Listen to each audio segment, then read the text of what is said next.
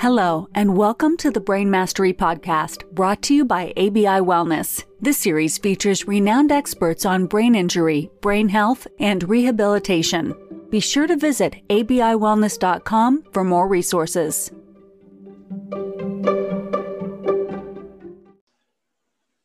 All right. Um, welcome back to the Brain Mastery series uh, brought to you by, by ABI Wellness. Um, this this uh, conversation is an exciting one for me, um, and it's kind of a unique one.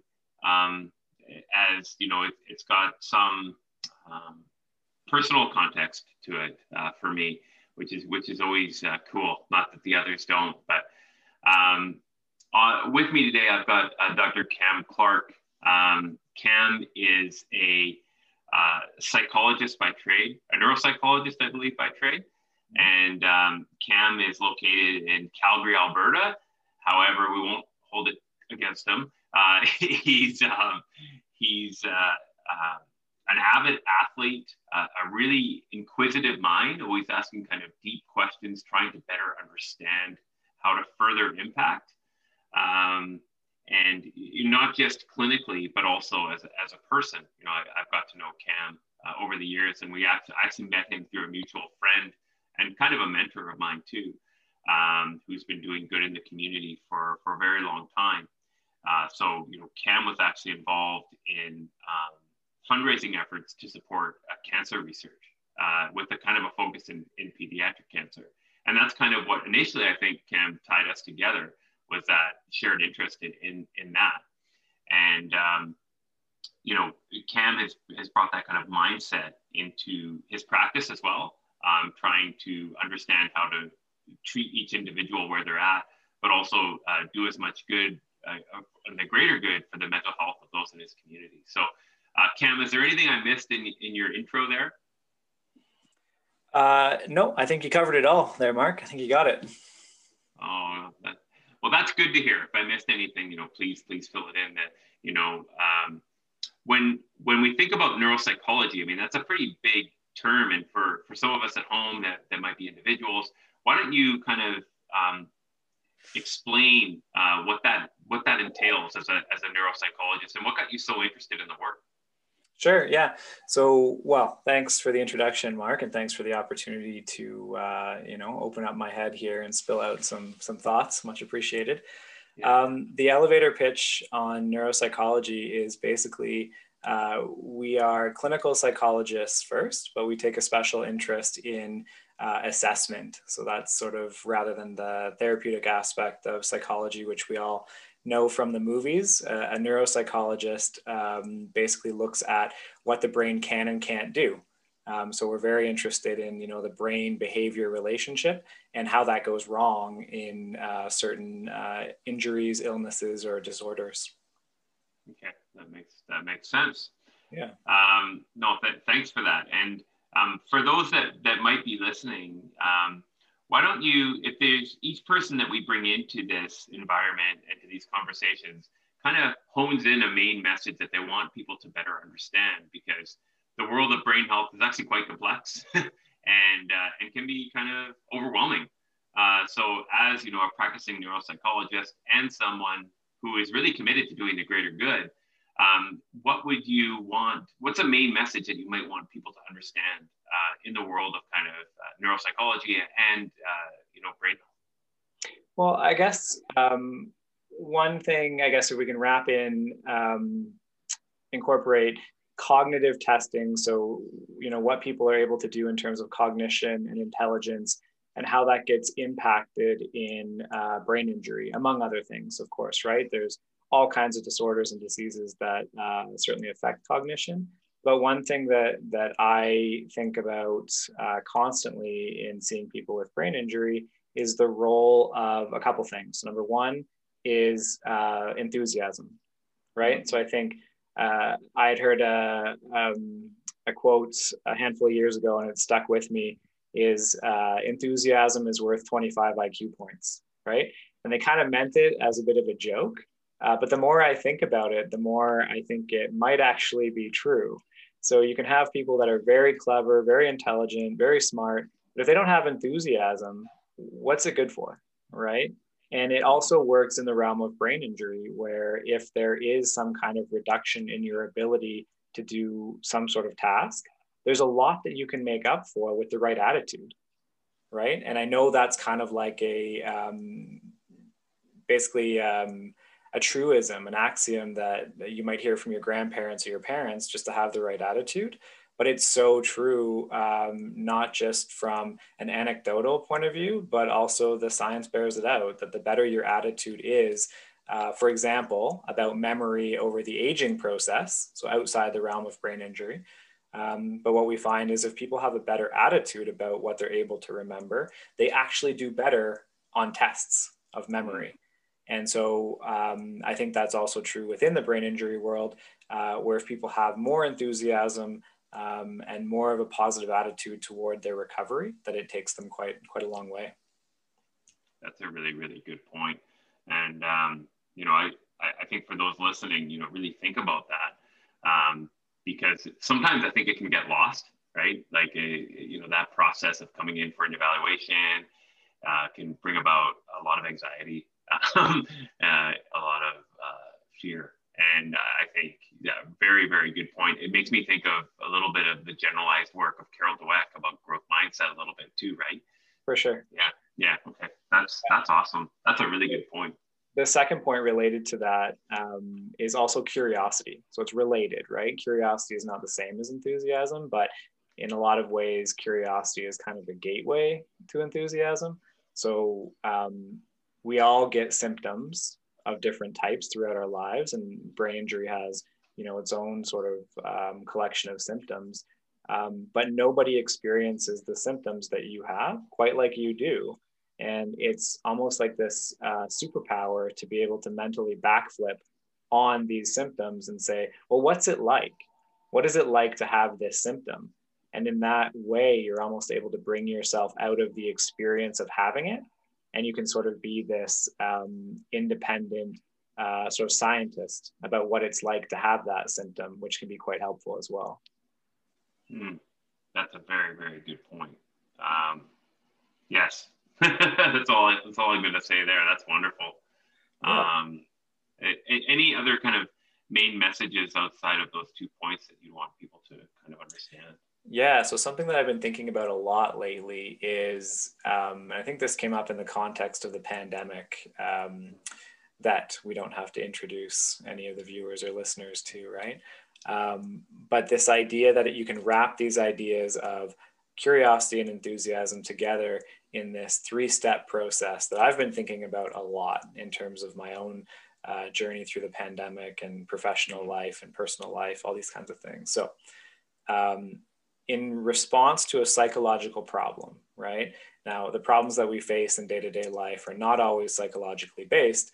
Um, you can't think your way out of everything. Sometimes you do need to, um, well, if you're in Calgary, shovel the snow. If you're in Vancouver, maybe you need to put on a rain jacket, right? Some things you have to change the outside world, right? Mm-hmm.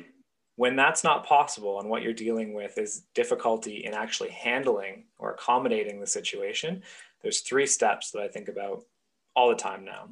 And one that's you got to notice it, right? Mm-hmm. If you're feeling depressed, if you're feeling down, if you're feeling anxious, if you're feeling on edge, don't let that moment escape without your attention. So notice it.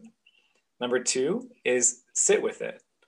So just be in that moment with that emotion or that feeling for a period of time without trying to change it and see what that's like. Does it get better? Does it get worse? And often, what you'll find, for example, with anxiety, if you just sit with it and really pay attention to it, it kind of tends to go away a little bit, which is interesting without even trying to change it. And then the third uh, step is just to put it in perspective. So once you've noticed it and you've sat with it, if you're able to reframe it a little bit um, and gain a greater perspective on it, uh, you've kind of come full circle in diminishing the role of that problem in impacting your day. I love it. That's that's really good. Uh, notice it, sit with it, and then try to put it in perspective. That's very very good take home and very tangible and clear. Yeah. Thank you for that, and uh, I love it. yeah, I think about it multiple times a day now. I love it. and and again, one of those things um, from from Dr. Cam here, you know, in some in some um, cases, one theme that I've kind of uh, extracted from, you know, it's been wonderful to meet with so many really uh, intelligent and experienced people in this space, is that you know self empathy and self compassion is also important um, because when we're in that you know kind of uh, heightened state, you know, amygdala hijack mode, uh, it can be you know um, challenging to say, okay, I need to, especially if there is an insult and injury that's making it challenging and hard to step back and to to notice it even. Mm-hmm. Um, you know, something that I think you and I have talked about a little bit is biofeedback can be a useful source. I can remember times when I'm going into a big meeting, whatever, and I I wear a, a Garmin watch and I look and I say, "Woo, where's that heart rate at? and what does that actually mean for me?" Right? Yeah. Um, you know, that's something that you know. What would you say for those people that are out there that are saying, "Okay, you know, here's this this this doctor with these three steps, but I'm having a hard time even getting to the first one." You know, what what do we? What's your what's your thoughts around that?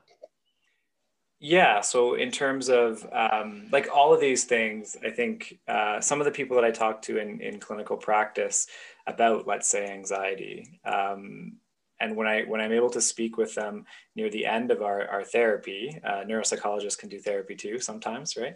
right. Uh, they'll say, "Well, honestly, I thought when we started this, you were going to give me uh, some quick fixes for anxiety." And uh, what I've learned is that it really, there really isn't a quick fix for it. Mm-hmm. And, um, you know, we can talk about that a little bit and say, yeah, well, it, it's the same thing as say, um, uh, if you're running, if you're cycling, if you're trying to increase strength, right? If you're trying to uh, keep a um, healthy diet, there's no one that's expecting if you eat a salad in 2018 to be in uh, peak dietary form in 2021, right? It's not a one time thing, it's a commitment to um, a way of life. And so, um, in terms of not being able to get to the first step, say noticing it, if you've noticed something once, that's better than noticing it never, right? So, you yeah. really can celebrate the tiny, tiny wins um, along your path to greater ability in terms of noticing things, sitting with things, and then putting things in perspective. So, um, the the phrase I always think of and sometimes inflict on patients is um, "Don't let the perfect be the enemy of the good." Mm-hmm. Right. So if you don't have total awareness of all of your feelings all the time, that's perfect. That's what you want. That's you're striving for perfection. But if you can't attain that and you say, well, then why even bother? You're letting your conception of what's perfect get in the way of making any progress at all. And that's when you stand back and think about it, that's not the way to do it. Right? Yeah. Yeah. Have those small wins and celebrate them along the way. Oh, I love it. I mean, that's something that you know has been driving me um, and our team right? Uh, when we think about not this i mean ultimately ultimately we, what ties us together is we i think uh, want to help um, people to understand and fulfill as much of their potential as possible as much as they're willing to do right? It takes that first step right? And it really starts each day with that, that new first step. And there was a mentor of mine in education where I worked with kids with learning disabilities. And, you know, it was like an uphill battle, right? Like always an uphill battle. And we were working in, in this kind of innovative space of cognitive rehab in learning disabilities.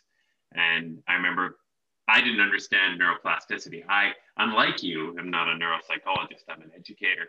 And, and I wasn't aware of the science even. Um, but, uh, you know, Barbara Arrowsmith Young had created this program. She's a neuroplastician, another big mentor of mine, Howard Eaton. I brought this program in, and here I am. My big goal was to be a PE teacher, right? That was the big audacious goal, right? Mm-hmm. Um, and I understood function and and progress kind of from from from physical rehab and physical performance. That all made perfect sense to me. But on the cognitive side, it was it was new frontier for me. And I remember it was very scientific, lots of big words, lots of books to read. But what was really interesting on the emotional and kind of um, behavioral psychological side was there was this one teacher in Toronto who each morning, and here I am thinking about all this neural stuff in my mind, and and he would look, he's in the back of the class, he came, he's a veteran teacher, big presence, and he kind of stoic, and he looks at each person as they walk in. These are young adults with severe learning disabilities and cognitive challenges. Hey, thanks for showing up today. And I, I just remember watching him like, does he say that to everybody? Like I'm just kind of like, was he saying that? Everybody in their own way met them in their own way. For some, it was a, for others, it was, for others, even if they were 15 minutes late, you know, at that point, cell phone less common. You know, single mom, hey, stop it. You showed up. And I think that's that's the thing that's so inspiring to me as I look at people who are looking to try to strive for that first step and that change, which can be really hard, especially yeah. with the presence of anxiety. Um, but when you when you have what can be challenging is you don't want to have that step uh, not aligned with a clear objective or goal. Otherwise, we're, we may be on that treadmill without understanding that location. And that that's really something that I think about a lot. And yeah. I think you and I have talked about before. That's part of what tied me into creating ABI Wellness was, you know, I'd seen so many remarkable professionals um, just trying to keep people well enough, right? Yeah. And and without some of the context, and that that was the part for me that continues to drive me is for for not just the individual, but for the professional is trying to find that way. And I like your three steps, your process. But for you know rehabilitation, what I found was um, charting, assessing, and then providing kind of the, the treatment protocol was a significant problem. Um, not and and and many times the client wasn't or patient wasn't even really aware of it because they had such a high degree of trust in the great professional working with them. But creating that system was was more challenging than I was aware of. And and it's exciting when we look at different areas of medicine and mental health. We're seeing it, I know, and it gives me great optimism that we're that we're working on really good, um, you know, protocols that can help people that are safe, that are non-invasive and safe, that can help people to reclaim some of what may have been lost. And you know, it's exciting to see that in in brain injury from my side um, to see a consistent pattern of changes in activities of daily living and overall quality of life. Absolutely, yeah.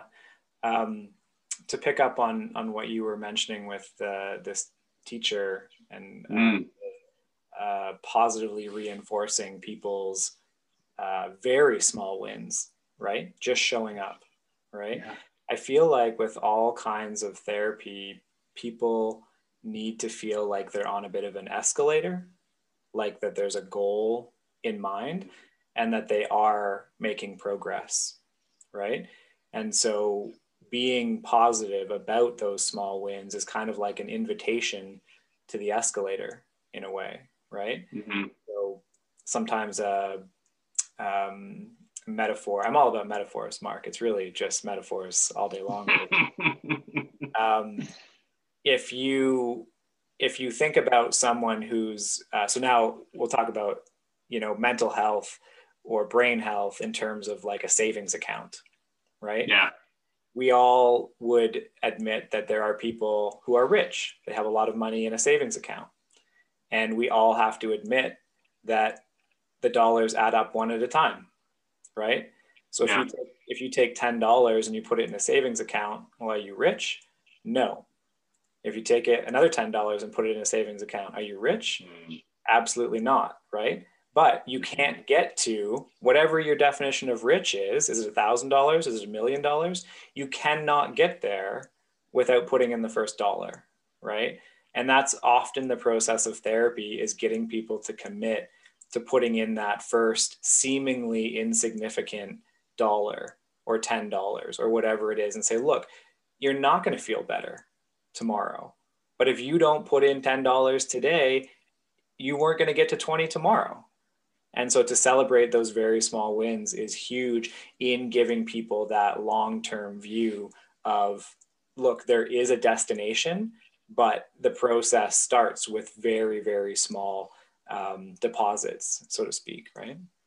I love it. No, that's that's the one that uh, you know we'll want to give some room on for people to think about. For all of us, I think that relates to everybody with where you're at inside of your context. You know, when you, when you notice where you're at, you sit with it and you look at that perspective, right? It's um, you got me thinking about it right now. Uh, so that that that's wonderful, and uh, wherever you might be at and whatever you might be working towards. For sure. Um, so let's say that that you know um, Cam has got the crystal ball, okay, and you are, um, you know, you, you can make happen whatever you want to see happen in the world of brain health. If we gave you um, that opportunity, what would you want to see? Um, I would love to see a world where um, brain injury, or let's say I'll lump in uh, neurodegenerative processes, right? Like dementia, um, are normalized in terms of uh, people being able to see them as as if they were a broken arm or a broken leg like physical changes to the body things that happen to people um, for which no blame is warranted mm-hmm. right so often i see people carry around not just the injury so let's just speak just about brain injury they're not just carrying around the injury there's this sort of like layer of guilt on top of it about I look fine, people think I'm fine, but I know I'm not fine, right?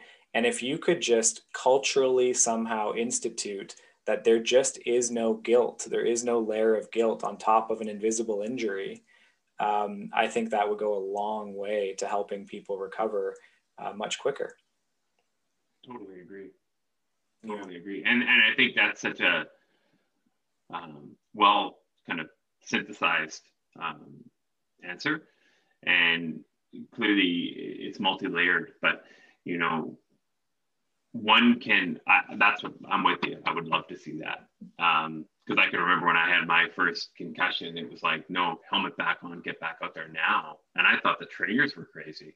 Like, what are you saying? Putting me out? Come on, I'm big, I'm strong. What are you doing?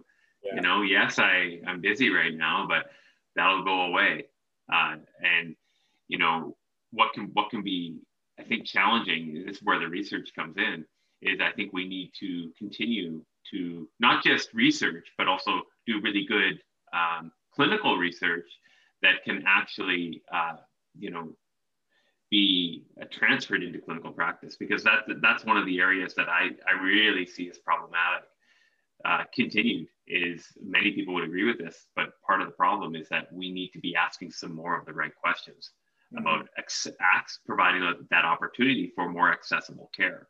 You know, one of the areas that I continue to think about that I struggle with is I remember going to a brain injury rehabilitation conference when I was still in primarily the special education sector and I remember waiting for the final presentation, which is supposed to be the big, great academic debate. And exciting, right? Like these are some top minds. And what I was finding is that in the population they were talking about, these are people with, with primarily traumatic brain injury and uh, and cognitive deficits. You know, the big the big presentation to end the thing was about basically repackaging an application like a MapQuest, but with bigger font and easier language mm-hmm. um, to use. And I was like, okay, I'm sure the intent, you know, is good, but why am I here? This is not, this is still not addressing the underlying issue. Yeah. It, it, it is a strategies based approach, which is wonderful, but not actually, uh, you know, addressing the underlying uh, issue because then I'm going to be dependent on the next version of that app for the rest of my life mm-hmm. and without increasing my function. Now I might get better at using the tool, which is great, but you know, my, my big push, and this is part of what brought us together is trying to find ways to continue to further outcomes. When I look at other areas of research, you know, cardiac research, uh, cancer research, um, I, I I get, I get excited about it because it is all about that long term self capacity primarily. Yeah, I'm seeing a lot of that, and and and in brain health, I am seeing some of that on the vestibular side. I am seeing it in some areas in speech too, but I'm just not seeing it on the cognitive side yet. But I'm optimistic that that we're going to be getting there. Yeah. So related to um, a couple of the points uh, that we've touched on, another metaphor I quite like to use is, um, you know, I'll, I'll say cycling, but it works for running too. When you hit, when you hit a hill, right? When things get difficult, um, you don't get to control that gradient. You don't get to control that things have gotten physiologically more difficult for you, but you always get to decide what meaning you assign to it. Mm. Right? So is it, oh, another hill, why me? Or is it, the road ticks up here, good, this is a test, right? That mental switch is not anything you can buy. It's not anything that can be given or taken away from you. Um, and in a lot of ways, that choice to choose one way of thinking or the other is all that we have moment by moment, right? And so you can look at something like a hill, like an injury, like a brain injury. You can see it as why me? Why now? Why did this have to happen? things are so difficult, right? And I'm, I'm aware here that I'm, I haven't suffered a brain injury. And so me saying things like this always needs a little bit of contextualizing because I haven't gone through it. I mean, in, in a serious way. Right. Um, but it is possible to leave the world of injury and hardship a better person and a more aware, a more self-aware person than you came in. Right? It can oh, it can be the hill on which you train for a better life. Right? 100%.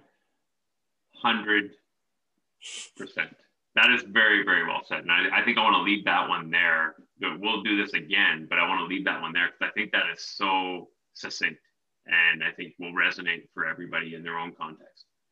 Um, you know, I think about that you know frequently, Cam. Uh, you know, you, and, and I think we can all at times fall into that, you know, why me, poor me mode. I think it's it can be natural, but uh, it, absolutely. And uh, you know, we you know we're wired in a way where there is sometimes more that negativity bias first, right? Mm-hmm. And um, you know, but uh, the way in which you positioned that, I think, is is is really going to resonate. Uh, so very very well uh, said. Thank you for that. Yeah. Um, so if people are out there right now, you know, that are listening to this, these might be professionals, these might be individuals that might be in need of, um, you know, some level of service or just want to learn more about you and your work. Um, how do people get a hold of you and learn more about some of what you're doing? Yeah, so my my little home online is at uh, sharpthinking.org, um, all one word, sharpthinking.org, and um, I've got my my sort of list of services there. I run a um, a weekly newsletter so it keeps me up to date with some of the literature um, that I like to review and kind of, you know, if you write about it, you really remember it. Um, and a lot of the things that we've touched on today, actually, like having a positive attitude and and how to sort of work your way through mental health and, and brain health, uh, especially across the lifespan. Uh, so completely free newsletter if people are interested. Um, that's on the website as well. Well, subscribe and check that out. You know, this is someone to watch out there in, in this world uh, doing work that is truly in service of others and is also looking to really help people live uh, live uh, a better life. So I just I really appreciate you and and your work. It's been a long time that I've actually I, have been fortunate enough to know you, and uh, you know I know that we're going to be seeing big things from you in the future too. Fingers crossed. That's all we can do, right?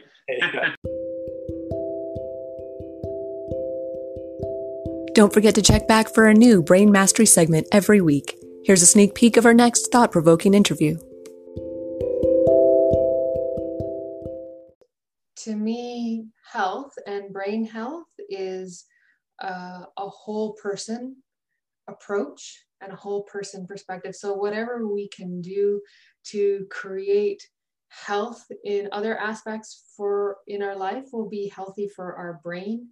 Um, so one thing that uh, really sticks out for me with brain injury survivors and families is the sense of isolation and uh, and the sense of separation, especially you know after one has a brain injury, and and the the struggle with with identity and awareness and um, who am I now? So when I look at the the landscape of brain health, I come from uh, a healthy communities public health approach and look at how can we create healthy relationships uh, a healthy sense of, of well-being within the person. And that's going to be good for brain health right? You can't separate your brain out from all the rest of your life so whatever we can do to create quality of life uh, what makes a good life for you um, makes a good life for your your brain, right? We can't we can't separate these things out. So um, when we can create opportunities for people to feel connected, to feel a sense of contribution, to feel a sense of uh, well-being in themselves, um, that to me is kind of a, a, a gift that we can offer uh, brain injury survivors and families and and in turn is good for our whole community. You know that whole idea is like when the tide rises all tide comes in all boats rise. So when we create healthier communities for brain injury survivors and community we're creating healthy communities for all Thank you so much for listening to the Brain Mastery podcast brought to you by ABI Wellness. Be sure to follow us on social media channels at ABI Wellness.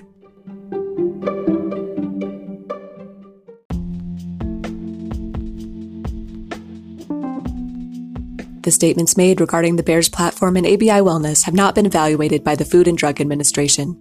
The efficacy of the Bears platform has not been confirmed by FDA approved research. The Bears platform is not intended to diagnose, treat, cure, or prevent any disease. All information presented here is not meant as a substitute for or alternative to information from healthcare practitioners. Please consult your healthcare professional about potential interactions or other possible complications before using any product. The Federal Food, Drug, and Cosmetic Act requires this notice.